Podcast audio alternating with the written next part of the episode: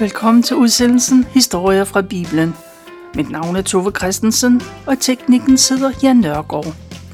I dag fortæller jeg noget af det, der står i Josvas bog i det gamle testamente. Og denne udsendelse handler om en mors fald. Man mener, at Josva skrev sin bog for næsten 3.500 år siden. Og i begyndelsen af bogen beskriver Josva, hvordan israeliternes tid den første tid i Kanaan var. Bogen handler om, at Josva var israeliternes leder, og man hører om den israelitiske hær på godt 600.000 kampdygtige mænd. Selvom hæren var stor, så var den utrænet. Men Gud var med israelitterne og var med i historiens gang. For netop i de år var der ikke rigtig nogen stormagt, hver enkelt stamme i Kanaan måtte klare sig selv. De kunne ikke sende bud til nogen stormagt om hjælp. Israelitterne fik har ydre fjender, og det var alvorligt nok. Men den hedenske kultur, den kultur, der var i Kanaan, kunne blive en endnu større trussel for israelitterne. De afguder, der blev tilbidt i Kanaan, kunne blive til en alvorlig trussel mod israelitternes tro.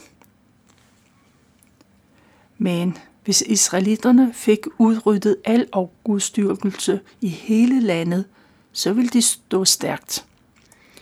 Og det vil indebære for det første, at de oprindelige folkeslag ikke måtte blive boende. De skulle enten dræbes eller fordrives ud af landet. Og så skulle israelitterne ødelægge alle augustbilleder og augustaldre. Der måtte ikke være noget tilbage i landet, der kunne friste til at dyrke afguder. Og Gud opfordrede israelitterne til at tage meget alvorligt. Man måtte ikke gå på kompromis. De måtte ikke så meget som tænke, at der skulle være plads til alle. I Israel, i Guds land, var der ikke plads til både Guds tempel og til afgudstyrkere. Hvis israelitterne ikke handlede efter det bud, så var det ude med dem.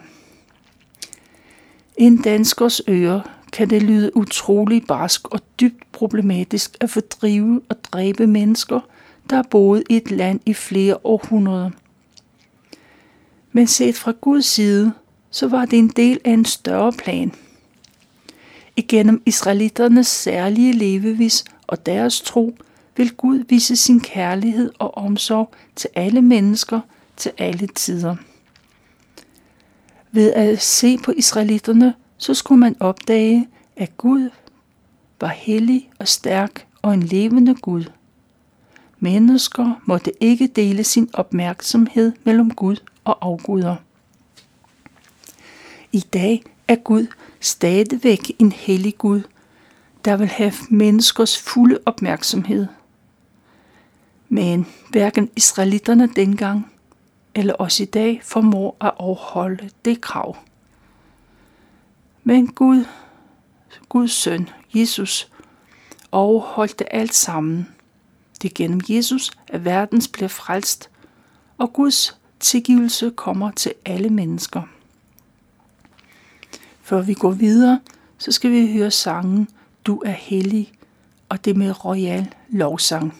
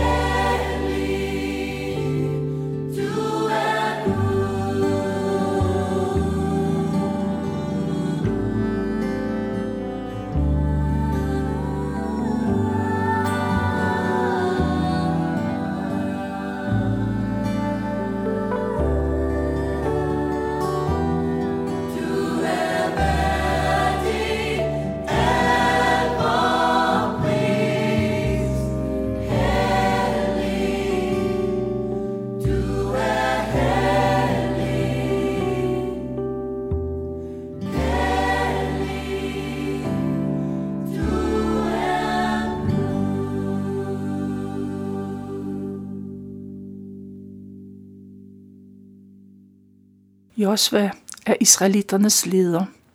Indtil for nylig var det Moses, der var lederen. Men nu står Josva i spidsen for et par millioner mennesker, eller tre. Israelitterne er ved at gøre sig klar til at indtage Kanaan. Der vil de bosætte sig og kalde landet for Israel. Israelitterne går til Jordanfloden for at øh, de går ned til Jordanfloden, for de skal over floden for at komme ind i Kanaan. Og da de begynder at gå ud i vandet, så deler vandet sig. På den ene side står vandet som en mur, på den anden side så løber det ud i det døde hav. Alle, der kommer tørst gode gennem den brede og dybe jordflod, øh, Jordanflod. Alle kommer igennem.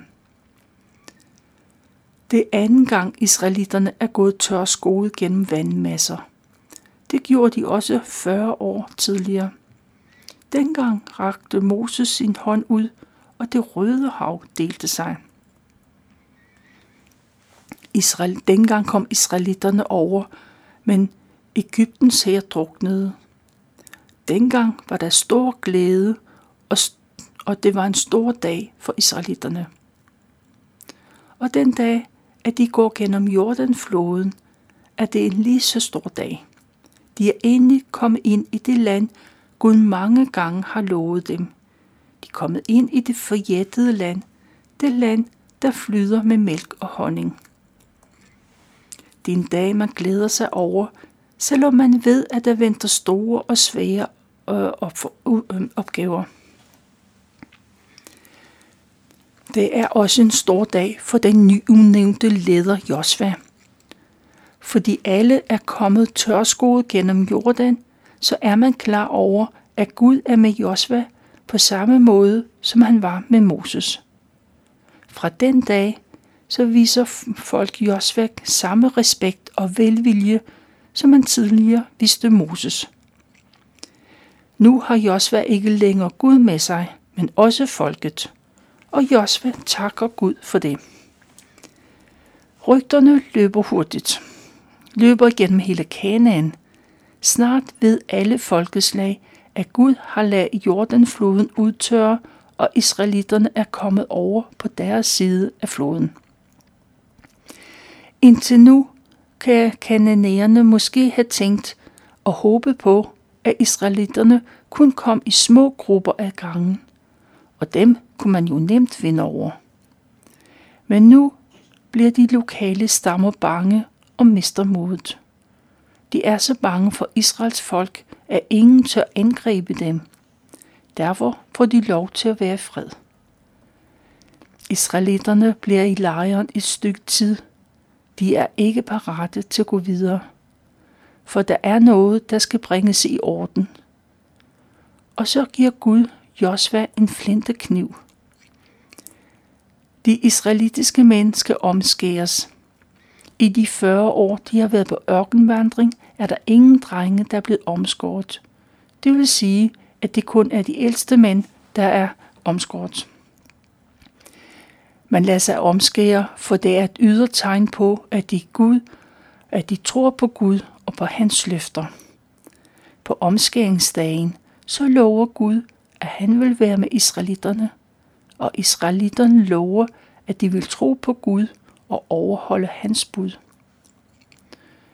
Kort tid efter omskærelsen, så er det påske. Mens man spiser påskemåltidet, så mindes man, at Gud udfriede israelitterne fra slaveriet i Ægypten. Nogen kan oven i købet huske, hvad der skete, for de var børn, da de voldsomme begivenheder fandt sted.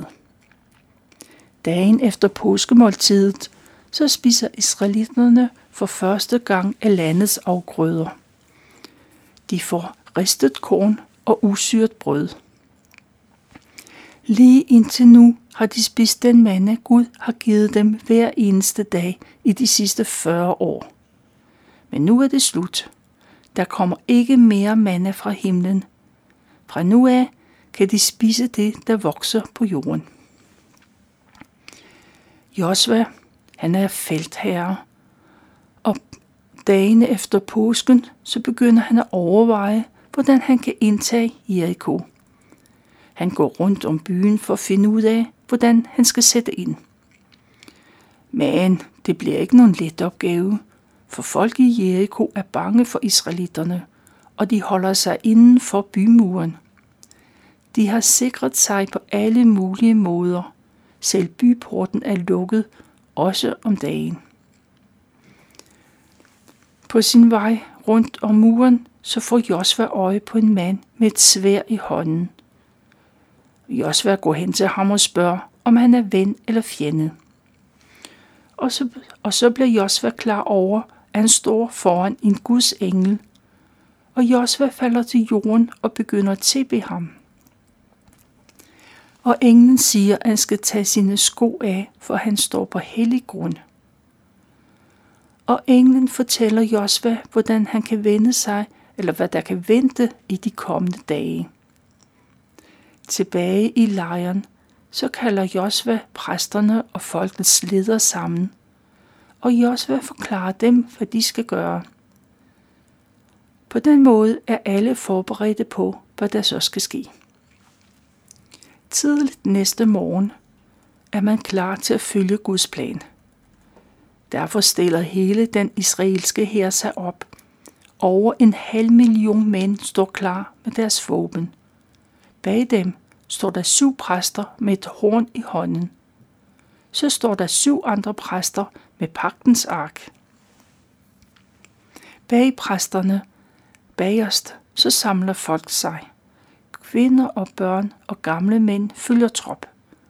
I alt er der nok 2,5-3 millioner mennesker. Det svarer til halvdelen af Danmarks befolkning. De går lydløst rundt om Jericho. Alle er musestille. Det eneste man hører er de syv præster, der blæser i deres horn. Man går rundt om Jericho en gang, og så går man tilbage til lejren. Det samme gentager sig dagen efter og dagen efter igen. Hver morgen i seks dage går de rundt om byen. Og man kan kun gisne om, hvordan folk inde i Jericho, hvordan de har det. Den syvende dag samles man igen ved daggry, ganske som man plejer. Men denne dag er noget særligt, og Josva har forberedt folk på, hvad der skal ske, og hvordan de skal forholde sig. Den dag går israelitterne igen rundt om byen. Men de går ikke hjem, de fortsætter og går en gang mere rundt. I alt går de syv gange rundt om Jericho, og alle er bumstille. Kun lyden af præsternes horn høres. Da de går den sidste omgang, så blæser præsterne højt og langtrukket i hornene, og Josva giver tegn, og folk de begynder at råbe et krigshyl. Larmen runger op ad bymuren, og bymuren styrter sammen. De tykke mure falder fra hinanden, som om der havde været et kraftigt jordskælv.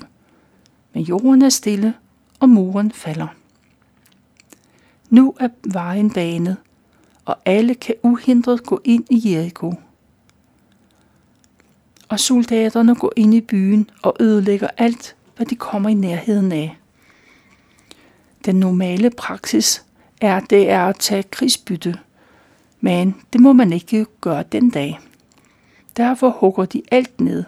Alle indbyggere må dø sammen med deres husdyr. Bagefter så sætter man ild til husene og brænder det hele af. Men før man begynder på drabene og afbrændingen, så er der to ting, der skal ordnes. Soldaterne samler det guld og sølv sammen, der er inde i byen, og man tager de redskaber, der er lavet af jern og bronze. Soldaterne bærer det hen til præsterne, som vil opbevare det i Guds skatkammer. Det andet er, at en af familierne skal reddes ud af Jericho. For israelitterne havde på et tidspunkt sendt to spioner ind i Jericho. I Jericho fik spionerne hjælp af luderen Rahab. Hun gav dem oplysninger om byen, og hun reddede deres liv. Og som tak for hjælpen lovede spionerne, at de vil redde hende og hendes familie. Og så går de to spioner hen til Rahabs hus og redder hende og hendes familie ud af byen. De kommer i sikkerhed og, bo, og bosætter sig i nærheden af israeliternes lejr. Rahab og hendes familie bliver senere en del af Israels folk. I øvrigt er Rahab med i Jesu stamtavle. Israelitterne myrder alle og ødelægger alt i Jericho. Til sidst er der kun en, ry, en rygende ruinhob tilbage. Byen skal ikke genopbygges, og Josva nedkalder en forbandelse over dem, der i fremtiden så meget som vil prøve på at genopbygge byen. Gud har befalet, at man skal ødelægge alt i Jericho, undtagen det, som Gud har fået. Og det har alle rettet sig efter, undtagen en person. Akan fra Judas stamme har taget noget krigsbytte til sig selv. Han har sådan set ikke gjort andet end det, der er normal praksis. Men Gud har jo utryggeligt sagt, at man intet må tage til sig selv. Men Akan er faldet for fristelsen, og han gemmer nogle kostbarheder i sit telt og håber på, at der er ingen, der har opdaget det. Men hans handlinger får konsekvenser for hele Israels folk, for Gud har set det og er vred. Israelitterne har erobret den vigtige by Jericho, men de er jo først lige kommet ind i landet, og der er en lang vej endnu. Josva sender nogle mænd afsted for at udspionere byen Ej. Det er den næste by, de vil indtage. Mændene kommer tilbage og fortæller, at det kun er en ganske lille by. Den kan de nemt erobre. De kan bare sende et par tusind mænd. Der er ingen grund til at sende hele hæren. Knap 3.000 soldater blev udsendt. Men det går galt, og de lider et stort nederlag. Eller i hvert fald et nederlag. 36 bliver dræbt, og resten flygter. Og det gør ondt. Israelitterne bliver bange, og de mister modet og troen på deres eksistensberettigelse. Josva og landets ledere river deres tøj i stykker i bare fortvivlelse, og de går til helligdommen og kaster sig ned på jorden foran pagtens ark. Der bliver det liggende, indtil det bliver aften. Så råber Josva til Gud om hvorfor øh, de har lidt det nederlag. Var det forkert at indtage kanaen? Og Gud hører deres bøn. Han siger til Josva, hvorfor ligger du der? Rejs dig dog op. Grunden til deres nederlag er, at Israels folk har syndet. De har taget krigsbytte, selvom de ikke måtte. Israel kan ikke vinde over deres fjender, hvis deres synd ikke kommer frem i lyset. Gud selv vil udpege synderen. Dagen efter stiller alle sig op på sletten. De står stammevis, og Gud peger på Josvas stamme. En af deres medlemmer er deres, den skyldige. Og så samler man sig i slægterne og Gud peger på en slægt, og til sidst står Akan helt alene tilbage. Josva opfordrer ham til at bekende det, han har gjort, og Akan svarer, at han har syndet imod Gud, Israels Gud. Han fortæller, at han har set den smukkeste babylonske kappe. Den kunne han ikke stå for. Og så tog han den sammen med to kilo sølv og et halvt kilo guld. Det hele er gravet ned i hans telt. Sølvet ligger nederst. Josva sender nogle mænd for at lede efter byttet. De finder det og bringer det tilbage til Josva. Man tager nu kappen, sølvet og guldbaren, og så tager de Akans får og okser og geder, og de tager teltet og alt det andet, han ejer. Akan selv går sammen med sine sønner og døtre de kommer uden for lejren til Akrosdal, ulykkens dal. og der stener man familien til døden og brænder både line og deres ejendele. De bliver begravet under stenene. Der stopper Guds vrede, og Israels forbandelse er slut. Gud, Herren, opmuntrer Josva. Han skal ikke være modløs og bange, for de vil vinde over byen ej. Både bykongen og indbyggerne er deres. Josva vil endnu en gang gå imod ej, men denne gang så samler han hele Israels hær, og så udtager han 30.000 af de bedste soldater. De skal bevæge sig uset om på den anden side af byen, og de skal gøre sig klar til et baghåndsangreb. Josva selv går i spidsen for hovedstyrken, og de går den samme vej, som man sidst gjorde. I byen Ej opdager man, at Josva og hans hær er på vej. Ej er klar til kamp, og de går imod israelitterne, ganske som de gjorde sidst. Og snart er Israels hær igen på flugt. Hele Ejs hær forfølger dem ud i ørkenen. De har travlt, og de er så sikre på deres sejr. Derfor efterlader de byen ubeskyttet. Selv byportene står vidt åben. Josva giver tegn til de mænd, der har gemt sig.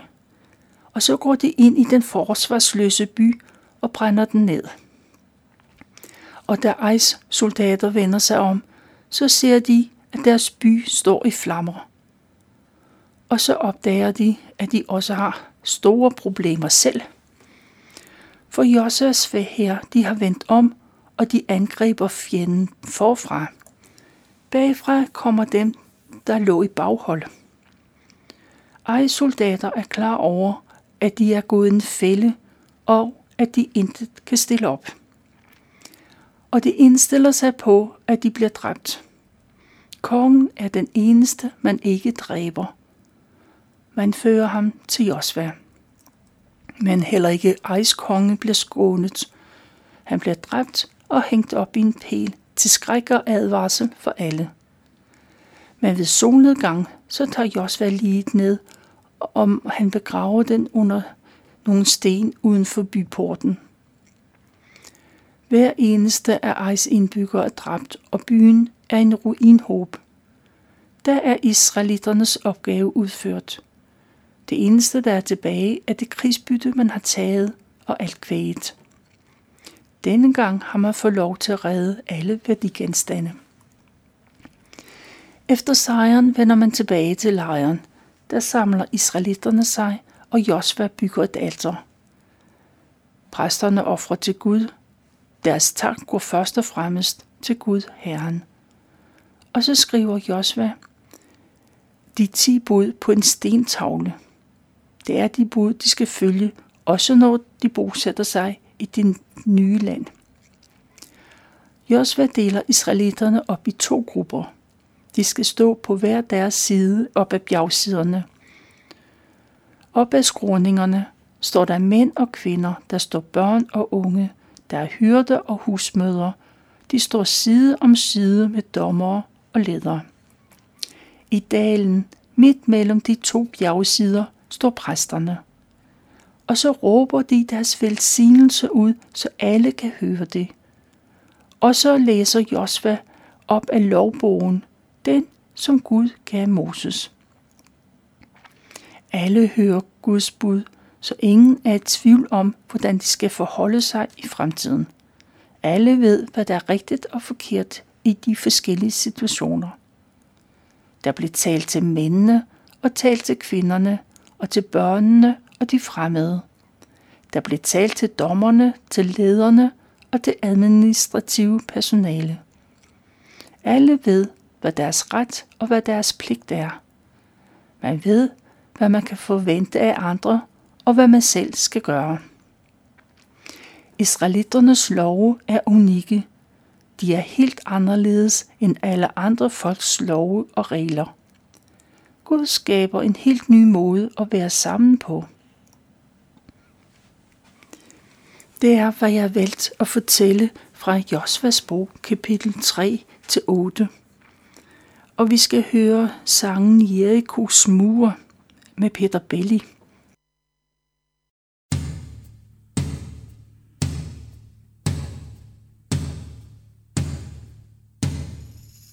Moren rundt omkring Jericho Faldt sønder sammen, se jo Først lod man spioner lurer Og så faldt Jerikos mur. Og for